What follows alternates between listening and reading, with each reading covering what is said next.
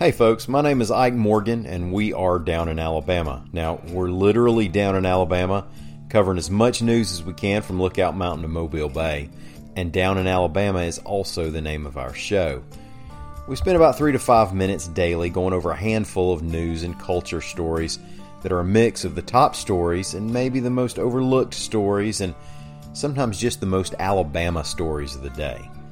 Now, there's not a strict definition of what the most Alabama stories of the day are, but you know them when you see them. So, y'all come on by and give us a listen and bring a sense of humor because we take the news seriously, but not ourselves. The show is called Down in Alabama, and we're available wherever you listen to your podcasts.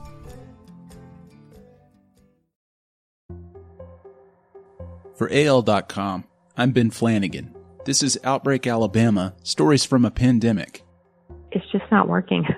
It's just not an ideal format for students to learn and for teachers to teach. Today we hear from Mary Grace Lyon and April Coleman, parents of children enrolled in the Tuscaloosa City School System and members of a Facebook group called Tuscaloosa for Education.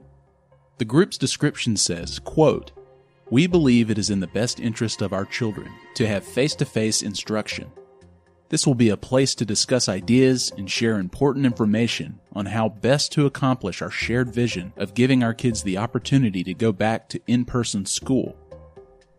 Tuscaloosa City Schools originally planned to hold all classes virtually the first nine weeks of the fall semester, but the system is now debating switching to in person learning even sooner.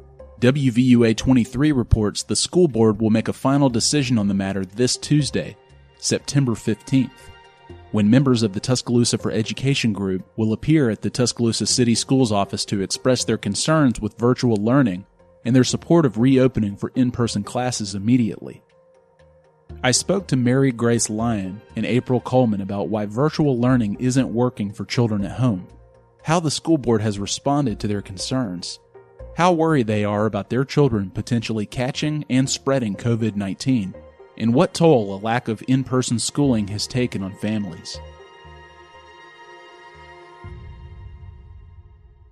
My name is Mary Grace Lyon, and that's L Y O N. Um, I live in Tuscaloosa, Alabama. I am a freelance writer, and I also largely stay home with our children. What is Tuscaloosa for Education. Can you tell me about that Facebook group and sort of what the mission of it is? I know all of us in town, really on both sides, whether people are for virtual learning or in person learning, obviously have a vested interest in the education of our kids. And we have felt like my, my kind of core group of friends have felt like that, and I've also heard conversations, you know, just all around town, little pockets of people popping up who are just displeased because initially, I mean, really all summer we were told your choice for your child.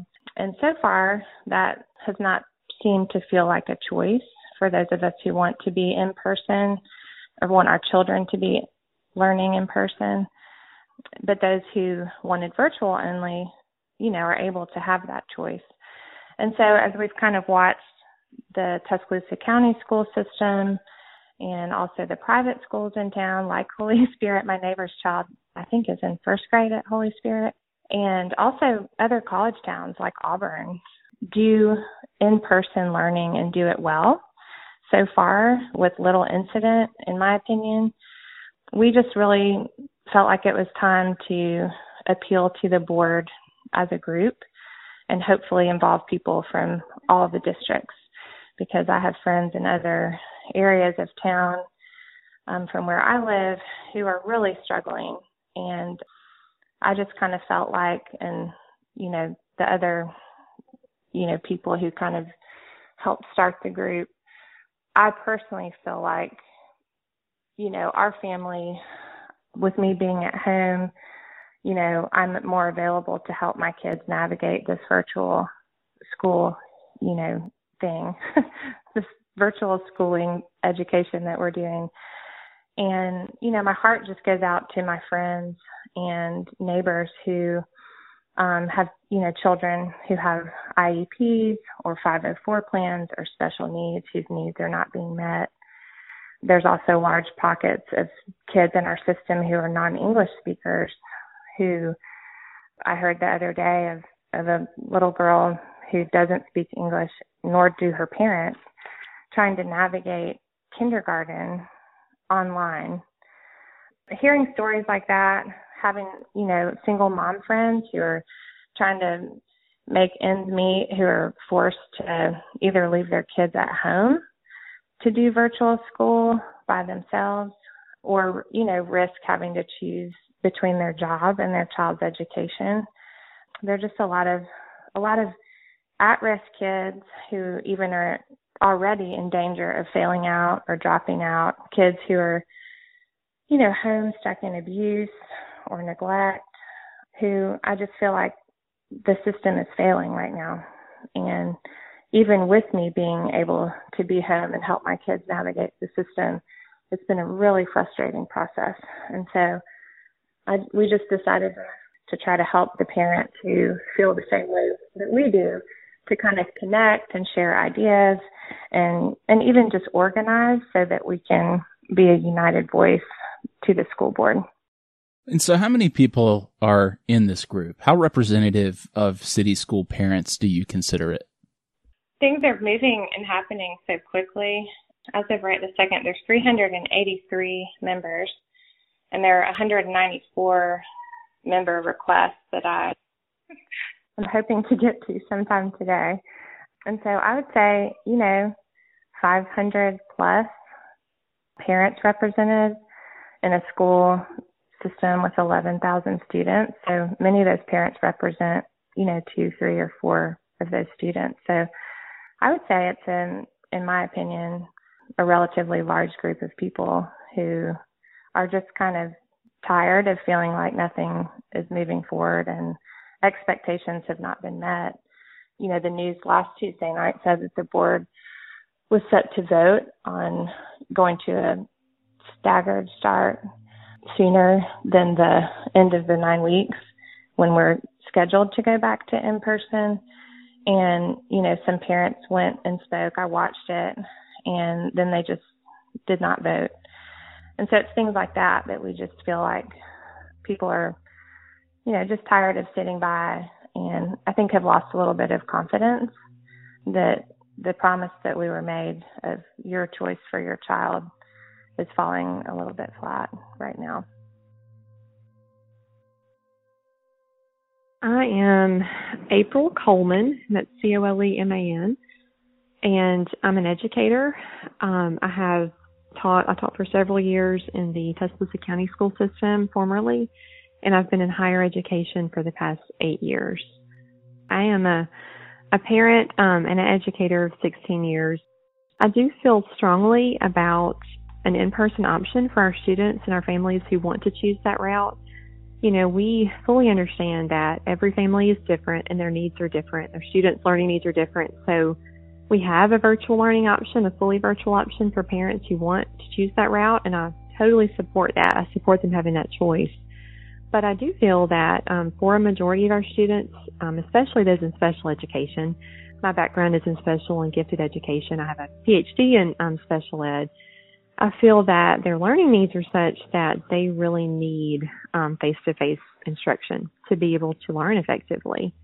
Um, they have academic needs, behavioral and social and even physical needs, and those needs just cannot adequately be met through a screen. Um, and I know that I've spoken people in our district, to some leaders when they were proposing the plans and voiced some of those concerns and was told that there would be opportunity for those students to have some in-person instruction even during this fully virtual time. Um, but in speaking to uh, parents, to friends, and acquaintances who have shared with me, um, those students are getting, you know, for example, a student with an IEP is only receiving two or two and a half hours of instruction two times a week. Um, some of those small groups have been canceled.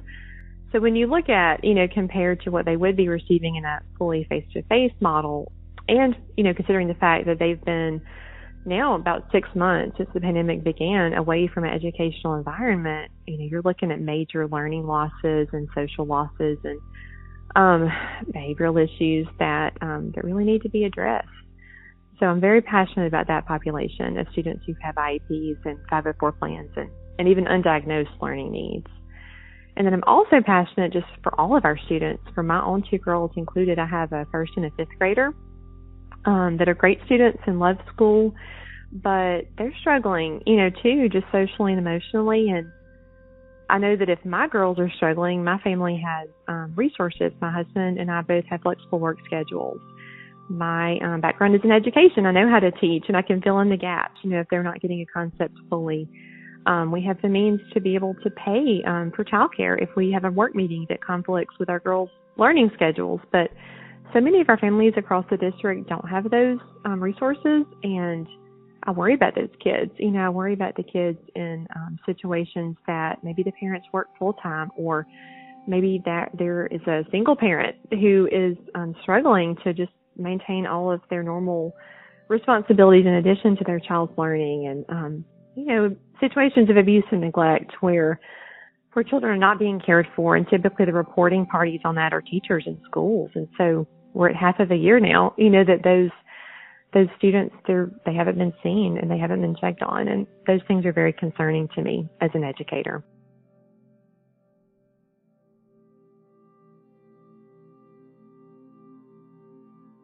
so when did you and others maybe first begin to notice the issues with virtual learning and what were some examples or what are some examples of how it doesn't really work for the kids mary grace lyon well, there's obvious technology problems like today. I don't know if you're aware of the system, the entire system-wide failure that happened last night. Um, we all started receiving messages that the fiber optic cable at the central office had been damaged. And so students were not, elementary students were unable to log on this morning at 8 o'clock. Um, I think as of right now, they have the issue resolved. But it's just things like that when you know we have to be dependent on technology there are also households of children who are having to share devices so you know if one sibling needs to do their homework but one needs to be on their google meet and in their class link those both can't happen simultaneously so it really hurts students as far as having time to do their work um, there's also been issues for teachers not having enough time or ability to teach properly with the time constraints and the technology constraints. I'm in a little bit of a unique situation because I have an elementary school age child, a middle schooler, and a high schooler. So I'm seeing it from all different angles. Um, the high school students have 25 minutes in each class, which is, you know, for an AP level or an honors level class, that is vastly less time than they would have in an in-person environment. There's also been issues with students not submitting work properly or on time because of Wi-Fi issues, which is affecting grades. So teachers want um, work turned in a lot of times by 11:59 p.m. at night, and because sports are still happening, even with the cities, which that's another topic we can get to. um, a lot of kids, you know, finish the high schoolers finish school at 3:45 p.m. So if you have any kind of sports practice or you know whatever, you have to actually be home on Wi-Fi to be able to do your homework and your work for the most part.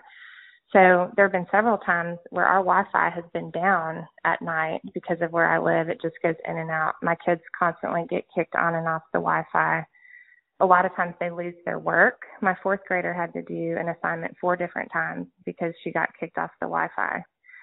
So um, when students aren't able to log on in the time that they have to do their homework because of Wi-Fi issues or other technological problems, they're not able to turn in their work by midnight that night. And even if they work on it in the morning and turn it in by class time, like for a high schooler, that would be by one o'clock.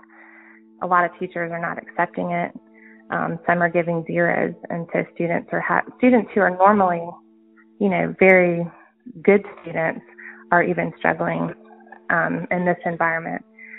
So um, it's also really been a nightmare for working parents. Um, as I kind of touched on earlier, childcare costs, trying to work from home and help with school, um, or worse, you know, having to leave kids alone to navigate it themselves. And so there's a lot of emotional and mental stress, worry, depression, anxiety, self-harm. The lack of social interaction um, is really also taking a toll. Um, not to mention the families that are not able to pick up meals. Um, there are kids in our system who a lot of times eat at school, and that's their primarily that's their primary opportunity to eat that day. And and and I know that they are offering meals, but you've got to pick up meals, and not everyone's able to do that. So um, I'm choosing to use my voice to speak on behalf of those who I feel like are voiceless in our community or without resources. And um, you know, a lot of those people have reached out and shared stories. A lot of them are uncomfortable talking to the school board because of the privacy of their children and what they're experiencing. Um, so I just feel like I want to speak up for those who don't, who maybe don't have parents coming behind them, um, making sure that they're doing their work and logging on. And, you know, for those who are stuck at home, maybe in abuse and neglect, um, like I said, the non-English speakers, those who are at risk for failing or dropping out. Um, I just feel like those of us who are vested in the school system and really care about the education of all the kids in the, in the entire Tuscaloosa City Schools district, those of us who have a voice need to use it. We'll be right back.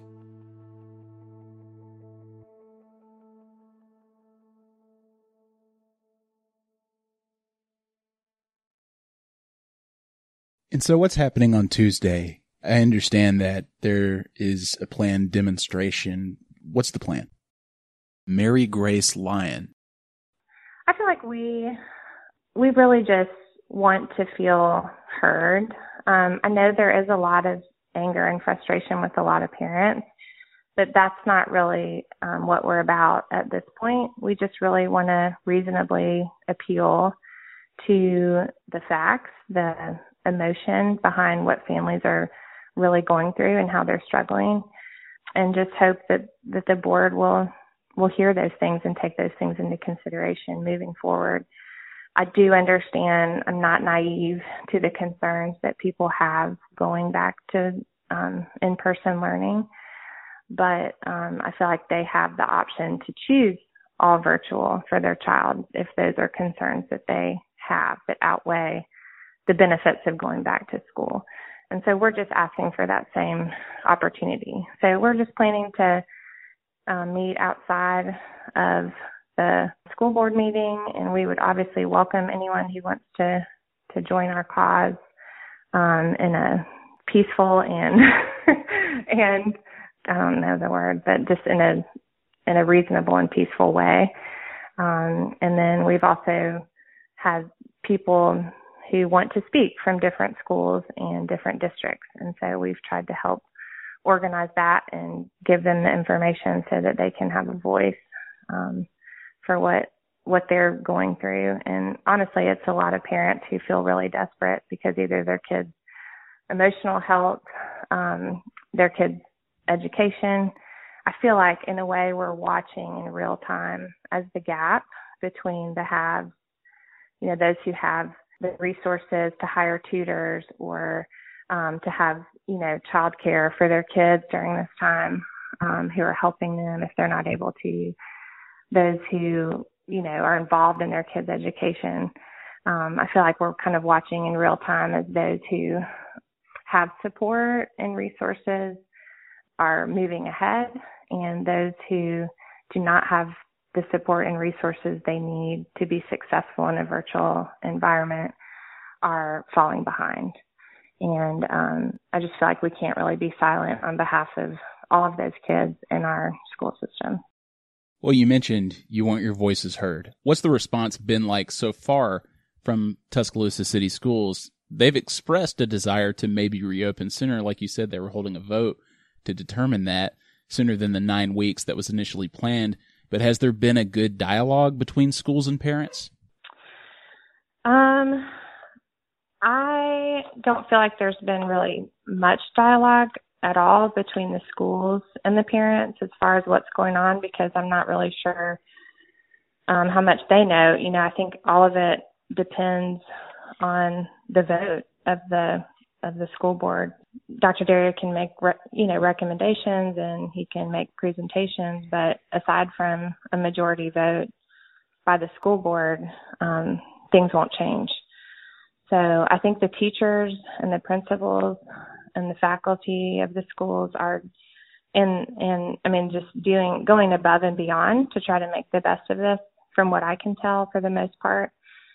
But as far as like the individual schools, um, keeping us posted, it's really information you kind of have to find out on your own, which is part of what we're trying to do is just keep people informed. And so, how do you feel about the virus right now? What's your level of concern about your child catching it, bringing it home, others spreading it in the school if they go back to in person learning? There, there's obviously less risk or no risk in many cases when children are at home, and that definitely increases once they go to school in person. So, what is your level of concern related to the virus itself? April Coleman. I certainly believe the virus is real. Um, we know people who have been affected by it. We have um, friends who have had family members, elderly family members, who have had coexisting conditions but who have passed away from the virus. So it's very real. But I also have really um, looked into the research on the the pediatric population and the youth population, and so what the research is telling us from here in the United States, um, for example, from the the child care workers, the child care for essential workers that have been open since the beginning of the pandemic in March, um, and from schools that have reopened, um, and then internationally from other countries whose schools either never closed their doors or who did safely reopen in person. The data overwhelmingly is telling us that um, when children do incur um, illness, it's very mild. Many of the cases are even asymptomatic. They recover quickly um, if they do show symptoms at all. And largely in those situations here in the U.S. and abroad, it hasn't contributed to the community spread. And so I really, you know, I think it's important that we look at how this virus is affecting our pediatric population. And I know we have some teachers who were um, who were worried, or um, perhaps who were in in populations that they have other health needs um, or older, and absolutely we should provide them with safe alternatives. And I think our district has done that um, through the virtual teaching option. Um, or they could take a year's leave of absence perhaps. But um, overwhelmingly, I think the data supports being in person for instruction. Um, the AAP, um, Academy of Pediatrics, that's their recommendation is that schools go back in person to meet student social, emotional, mental needs, um, as is the CDC's recommendation. So I think we should follow um, what the experts are saying, as well as what the data from science is saying on this population.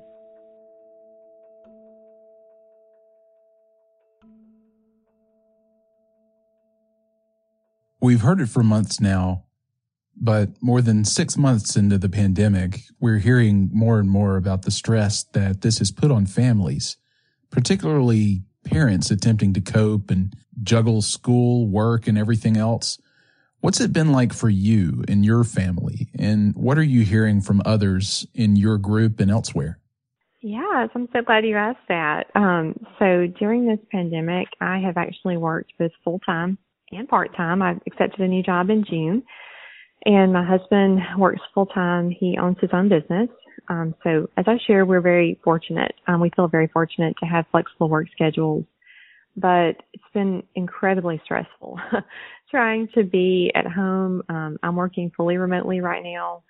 Um, my husband works partially remotely and he has to go into work um, at different times and leave the home. Um, but just trying to juggle our responsibilities and continuing to provide for our family's financial needs um, through our jobs, as well as monitor our student, our children's learning and, um, you know, just interaction, interacting with them and giving them the attention that, um, that they're not necessarily getting from being able to, to meet, you know, in large groups right now and, um, as they would be in school. It's been very incredibly challenging.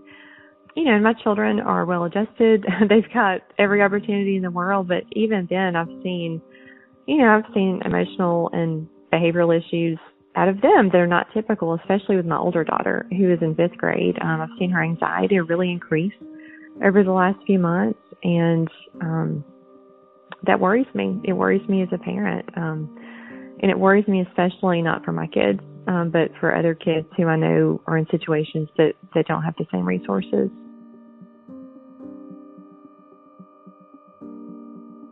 What about the children? Like, why do you think face to face instruction is so important to them developmentally right now? And what long term impact do you fear if they stay at home the longer this continues? Well, our entire system of teaching and learning largely is built on what we call in education social constructivism. So, socially constructing learning with our teachers and with our peers, and it's very challenging to replicate that in a um, in a virtual setting, especially for elementary learners. You know, high school students do a little better with it, but for elementary elementary learners, it's almost impossible um, unless they have a parent who can sit down full time next to them at the computer and then, you know, fill in the gaps and do some of their own teaching um, above and beyond what's being shared virtually. And you know, as I shared before, all of our students have unique learning needs, but especially for our large population with diagnosed special needs. Um, you know, you asked me to share stories of my own and from you know other people that I've known my parents, my friends of um, kids with special needs are just really struggling right now. This is taking a huge toll on their children. They're not learning. Um, their learning has been hindered. Um, they've gone backwards, many of them academically and socially, and um, it's just not working. it's just not an ideal format um, for for students to learn and for teachers to teach. Um, something I keep saying through all of this is that I don't want anyone to misperceive our efforts as being an attack on teachers. I think our teachers are doing an amazing job. And our, our principal and our other school leaders, um, they're doing the best they can within the given format. It's just a virtual format that's the issue because it doesn't really allow for that relationship part of learning that we know is so important um, to take place.